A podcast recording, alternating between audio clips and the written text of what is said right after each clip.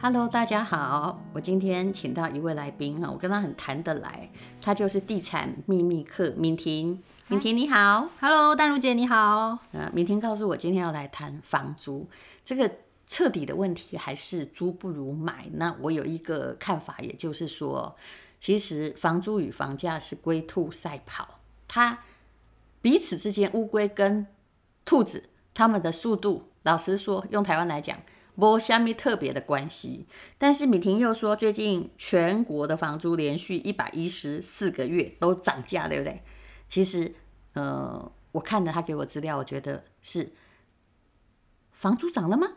我觉得基本上是房价还是在跌的状况。那我们等一下会讨论到为什么你租房子到底得到了什么啊，或者是你买房子到底损失了什么？这个美女非常的这个客气，因为她都来我家找我，反正我现在就一直窝在家里等她来找我就好了，而且她帮我解决了很多电脑上的问题。我真的觉得淡如姐是天使，因为我一来到淡如姐家里，她就马上帮我就是准备了非常多食物，刚一直狂被喂食，我觉得。你知道我家这个地方，我住了十八到二十年嘛，那因为是个这个区域是在山坡上，那。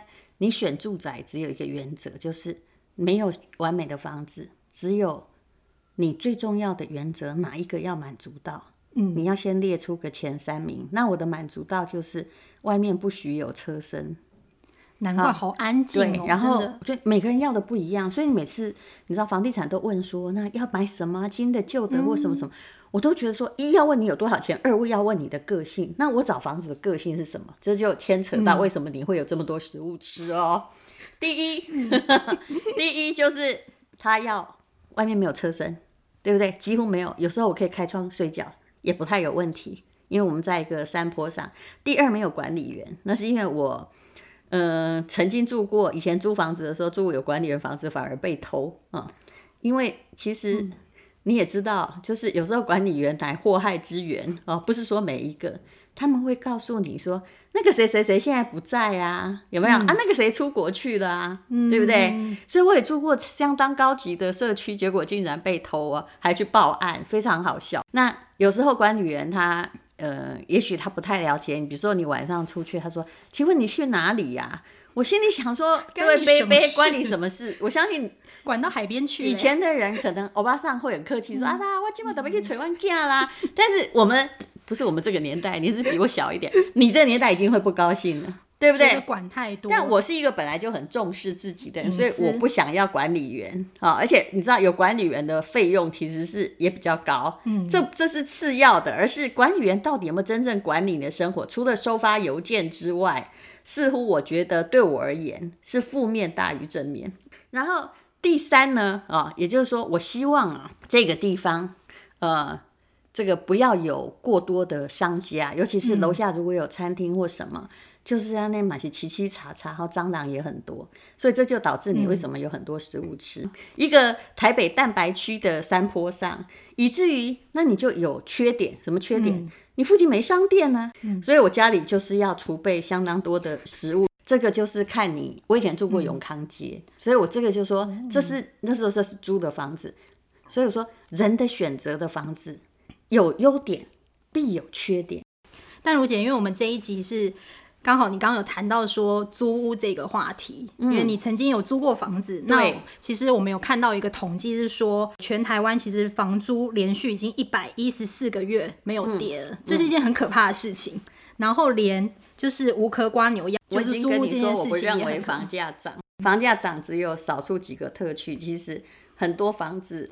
是没有谈价格的可能性还是很大的，你必须承认，嗯，对不对？嗯，也许比之前那一年没那就没那么容易谈，嗯，可是我没有觉得大部分都涨，真的啊！我现在看到的价格，事实上还不止不到那个二零一六年左右台湾房子最好的最好的时候的八成，我觉得还不到，嗯嗯，那时候乱开价的人很多，现在没有好吗？因为大家知道乱开价，如果一个东西哈是这个。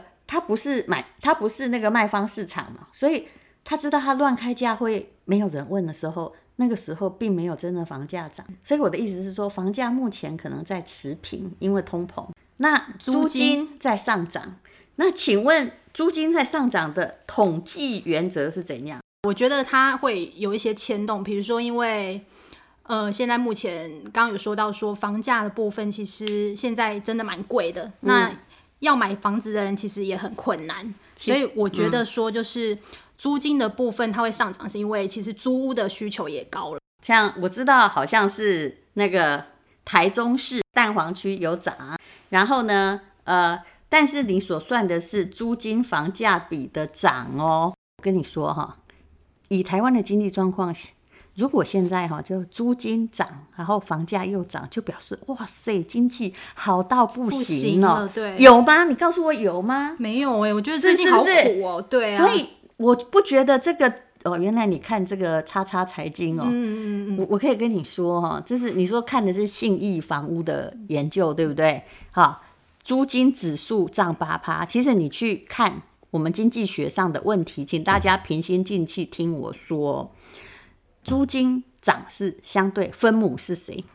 房价。其实呢，房价跌，有些地区如果不是经济发展 GDP 很好的地区。其实真正的状况是因为房价跌，所以租金指数看起来有涨。你记得它叫租金指数。好，那有些时候房价的涨幅，哈，其实那个呃，有位政大教授说，他其实说得很好哦。房价呢跟租金是龟兔赛跑，你不能说两个一定有关系，因为它速度不一样。你也不能说。两个没关系，因为你的确也会看到，有时候哎，台北房子涨很高之后，租金会微调。但是，你要谁是乌龟，谁是兔子？我跟你讲，这个要每个国家要分开来谈。比如说大陆跟越南，它的 GDP 很可能还有六趴到八趴。它如果房价涨了，哎，房东可能会觉得我租那么便宜划不来。既然房价涨了，你这个租客就要多付一点钱，对不对？免得我的租金房价比太低。嗯，好，这是一个状况，但是显然很不好意思，你觉得台湾现在在这个状况吗？我觉得不是。那台湾这个状况为什么从？其实我看那个租金房价比，也就是你的租金指数在上涨，其实不是今年，连续多久了？已经连续一百一十四个月了。是，好，对，那这个资料很正确。嗯，那么这一百一十四个月是几年呢？九年，那一个涨了十年的东西，你觉得还会再涨？不是有那么严重吗？它一定是微涨，它它是涨，但是涨有两种，一种是微微的往上调，像通膨一样；一种是大量的啪，今年哎直接涨一倍，那个明天我租你六千变一万，那它是哪一种？它是微微的，哎是那。这十年来的连续上涨，但是涨了几趴？嗯、大概是。来，我们现在来看数学，但不要大家不要不耐烦，嗯、而是这样你才会真正懂一件事情。总共涨八趴，对不对？对。对，十年涨八趴，一年涨几趴？零点八，非常好。一年涨零点八，你觉得有涨很高吗？这个租金哈、哦。东西其实跟房价有时候未必会联动，当然有一种状况是，只要房子价钱，因为它这个统计数字是房价，以信义房屋它是卖房子，房价只要跌，房价在分母，租金在分子，是不是？只要房价跌，就会显现租金上涨。对，没错。这五年来应该是分母在变少，所以你说的台湾房子都在涨，我只是觉得你不要去看平均数字哦，嗯，我只是觉得。因为最近有一些不得不出的新建案很多，而新建案都是贵的，它会把房子往上拉高。真正的房子有没有涨？我觉得中古屋没有什么太大的涨，它能够不跌已经不错了。只是我们想问淡如姐，你自己的观念，因为我自己的观念是租金的涨幅，这只乌龟啊，它就是个乌龟。就算用主计处算的通膨而言，其实租金的涨幅跟通膨比较有关系。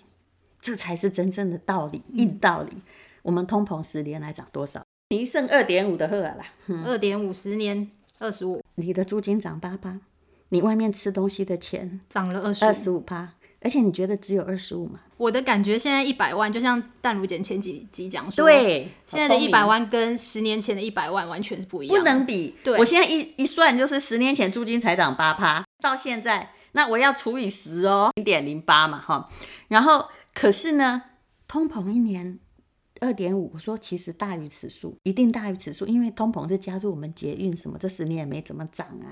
可是我们通膨一年熊不三趴，你看你的蚵仔面线，如果今年是五十块应该是三十到五十，我算的最便宜，甚至二十五到五十。所以淡如姐，你的二十五趴其实已经蛮保守的。是租金上涨也未必涨到你，而真正的租金的比率呢，很可能就是。很可能就是它的分母房价变低了，让租金变高。好，但是来了，有一个数字，其实呢比较可怕。什么东西会跟物价最连在一起？妙了，套房租金七年涨二十五趴，这比较接近物价，对不对？这个我觉得还蛮可怕的。套房租金平均租金八趴，十年那可怕，七年二十五趴，一年就涨三点多趴。嗯也就是说，拥有套房在租人的房东，因为他买这个房子本来的是未来赚钱，所以他把它当成一个比较贵的蚵仔面线，随着通膨在涨你价格。所以你现在不要管租金多高，但是我要告诉你，任何的状况都一样，不管在已开发还未开发的国家，租房子的人都永远是弱势者。我真的，因为其实我，我是不是说的很诚恳？对，我今天其实就想问淡如姐你的想法，因为很多人都会问我们说，就是租房子跟买房子到底是要选哪一个？但是我通常都会鼓励大家，如果你有能力的话，你一定要买一间买第一间房子嘛。就是我我有问过你说，有时候这样讲别人会觉得很难过啊，我就没有钱二十八 K，你叫我怎么买房子？好，那你就先不要想这件事，你可能只能。呃，努力的去斜杠你的人生，多一点收入再来想。可是如果你有足够的钱的话，你的问题是在于物价涨得比房租快。其实租房子好像也没错，对不对？但是那些钱花出去就花出去了，你没有资产。租金是你租的房子是耗材还是资产？是耗材。前几集有在讲的概念，其实都是连在一起。车子是耗材，对。那租房子是耗材还是资产？耗材，那你买房子是买资产还买耗材？资产，对，你自己住的还是个资产。无论如何，虽然好像涨不了东西，我们现在谈自住，我不是谈投资，对，是自住。对不对？你你虽然呢，那个我就说罗伯特清崎说他这个东西叫负债，但是你不要搞混，因为你的房子虽然你在为他负债，好，他省租金啊，但是呢，他将来有没有随着通膨而增值？房子 must be。嗯，随着通膨而增值，所以那你觉得那个强势跟弱势在哪里？这个社会造成的问题就是租房子的人是如此弱势，他必须，尤其是租小套房，人家本来就是买来投资的，你不能叫人家不要赚钱啊！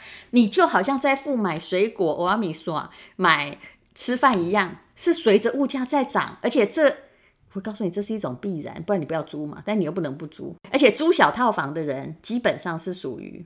经济上虽然没有那么强势，但是是属于所有租屋中要求的生活品质比较高的，比较高的。他喜欢独特，嗯，所以你会发现租小套房的租金因为因为你一直在买一个商品，不断的在养别人的，呃，那个叫什么鸡，嗯，所以我觉得租房子其实才是屋奴，哎，我一直觉得这个观念是对的。租房子你身上没有贴着一个壳，可是你是一只舔鱼，嗯。就是当人家把你管下、管赶出来的时候，好，你更加脆弱。我应该这样，或者是你很像一只寄居蟹。还有最重要的是，你付出的心理成本好大。我觉得租房子真的风险很多。第一个是会被涨价，第二个是会被赶走，会被赶走。当物价好的时候，很多人被房东赶走，因为我要卖了，是不是？尤其因为我朋友在租房子，他就会先问说：“请问你是投资客吗？嗯，你有没有打算这三年要卖？”他都会直接问他，因为他怕说他就是都安顿好了，结果房东说要卖掉，有的时候房价涨了，那他宁愿贴补你，也可以叫你滚啊，不是吗？你有发现你在帮别人养房子？嗯，没错，那是一只老马，哎、欸，不是马，他不知道。我跟他用我的猪跟鸡跟马的理论，那是一只老母鸡，你住在一个帮人家养房贷啊，对，但是你还在替他生蛋哦，嗯嗯，然后当他发现，哎、欸，这老母鸡竟然变贵了。或者是诶，他需要卖掉这鸡的时候，他不开养鸡场了，你的鸡就被卖掉，于是你就又重新取。所以为什么无恒产者无恒心？我绝对不是多头，我是从心理跟经济因素来聊。我有个朋友以前住，我说过我住过永康街嘛，嗯、我个朋友他第一间房子，他也是台大毕业，他第一间房子买的很好，嗯，他就买在永康街，就是在我的附近。好，我等一下再来跟你说，我其实那一阵子，我后来才发现说，为什么如果你是一个就想要真正过着独立人生的人，你还是要有自己的房子的缘由。我住在永康街的时候，那是我很好的朋友。他一个月大概那间房子非常大，大概五六十平，嗯，很大哎。对，我楼上住着前教育部长，你知道吗？他大概只有收我三千块啊。你，然后当然我有请人家来打扫，弄得干干净净的。然后我等于是帮他顾房子。有这样的朋友，你应该很快乐吗？三千块，佛心来着嘞，佛心租房。我住了那个全幢是六十平，你觉得我赚到了吗？三千块，淡如姐，对，你现在觉得很开心，对不对？可是我没有，我从我长远人生来看，那时候永康街一平大概三十几万，但我说了很久哦，我说的已经是。拍谁？我跟我应该是几十几年前的代志啊，对不对？我已经觉得很贵，因为当时我我薪水不低，不算很低，但是三十几万一平，六十平，哦，一千八百万我还是买不起。我在他家的房子，就因为人家对我很好，妈妈也都对我很好，他知道我是写作的，也不会把他家弄太乱。我很省，没错。然后我大概在那里永康街住了四年，超过四年，四年都是三千块的租金吗？嗯，当然啦。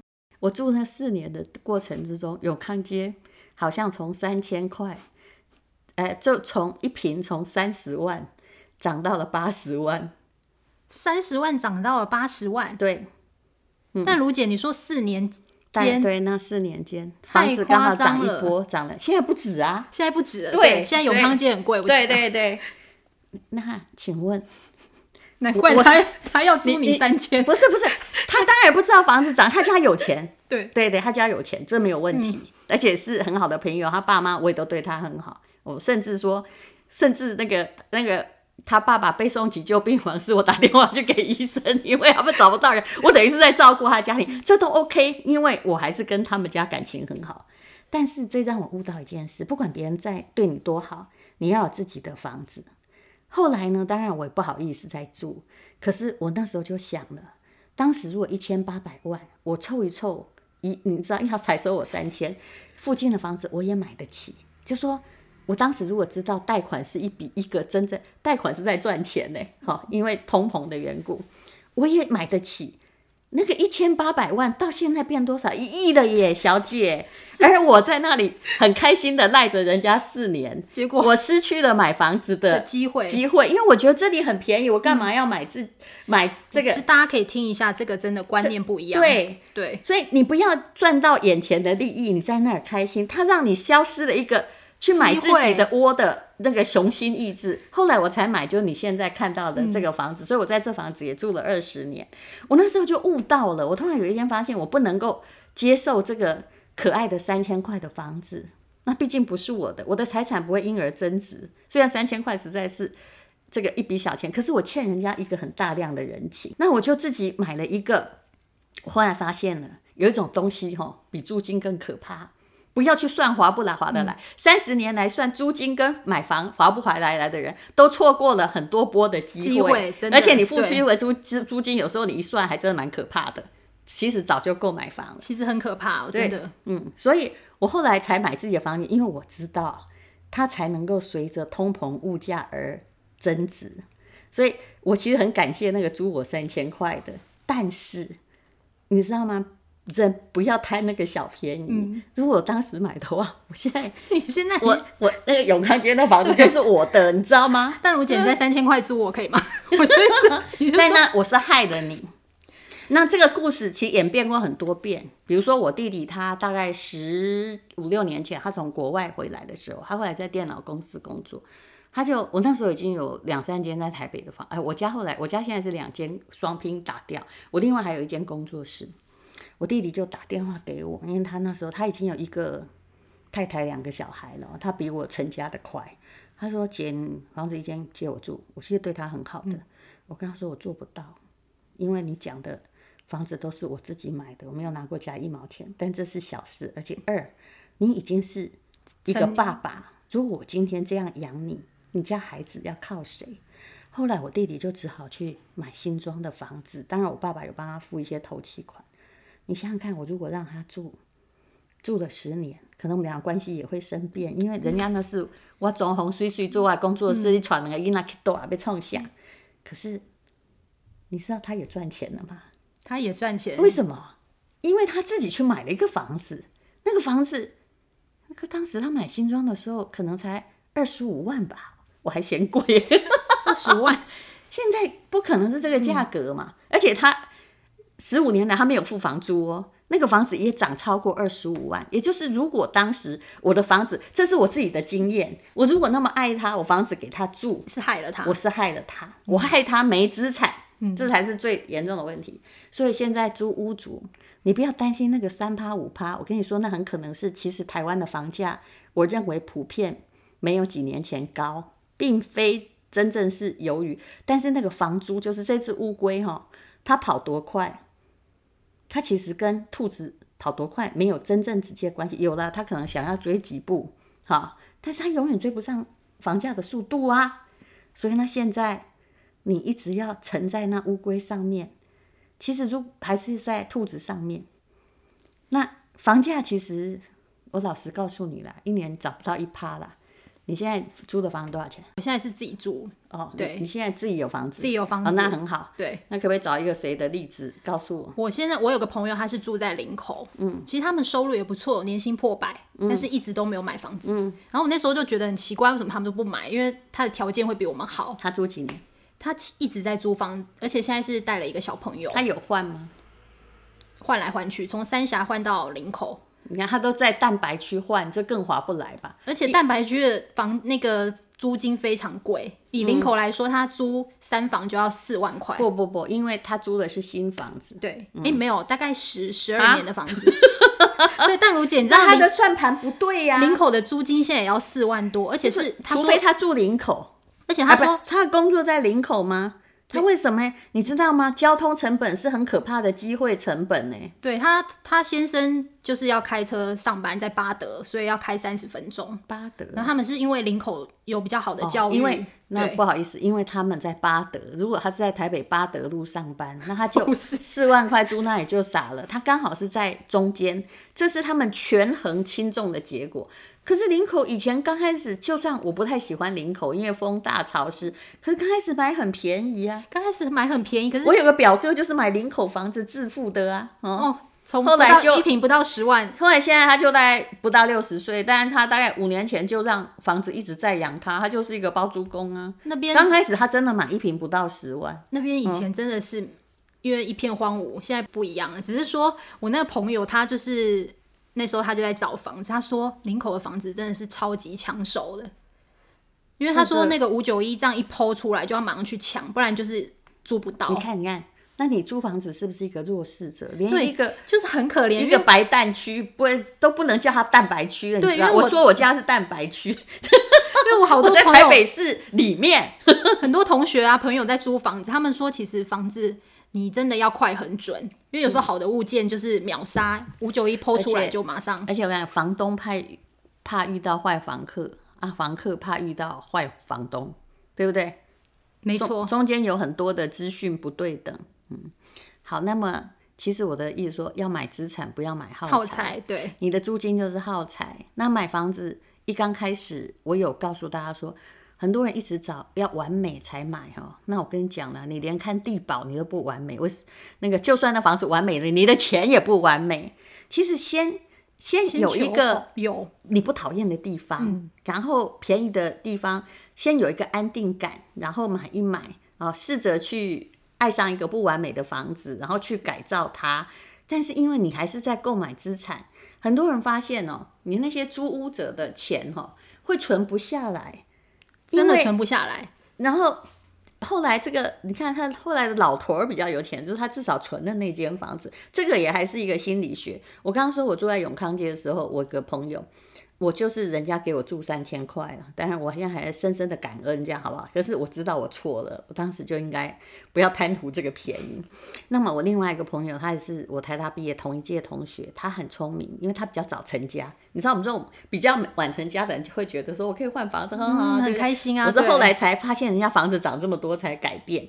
但是我那个朋友，但我我不要说是哪一位啦，因为这个人家其实也还不错。嗯，他因为他家里有钱。他所以，他第一间房子，用爸妈给他投期款，他就买到永康街，对不对？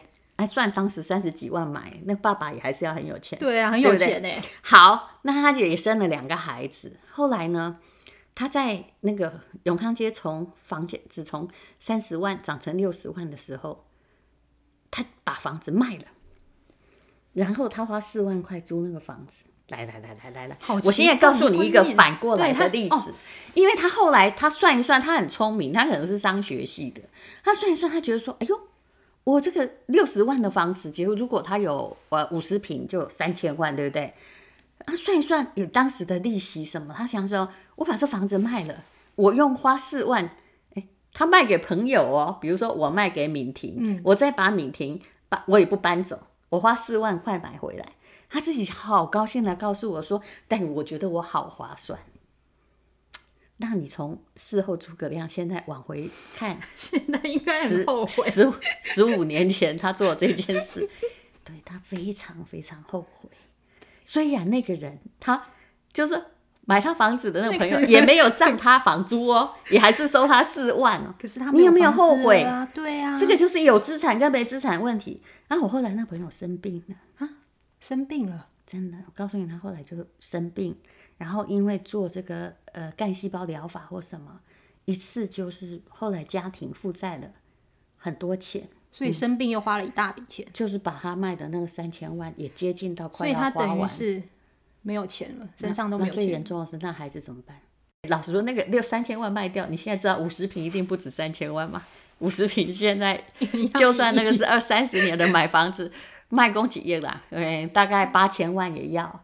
也就是他选择本来是买变成租，然后他没有涨幅是别人的，付出还是一样哦。你说那房租很便宜，对不对？但好，现在你告诉我，房租便宜和贵真的是你人生理财中很严重的因素吗？好，我这样讲道理很轻。房子跟除了是乌龟，它它虽然涨得不多啊，但是呢，它也是个欧套房是欧阿米索，它会跟着物价一起涨。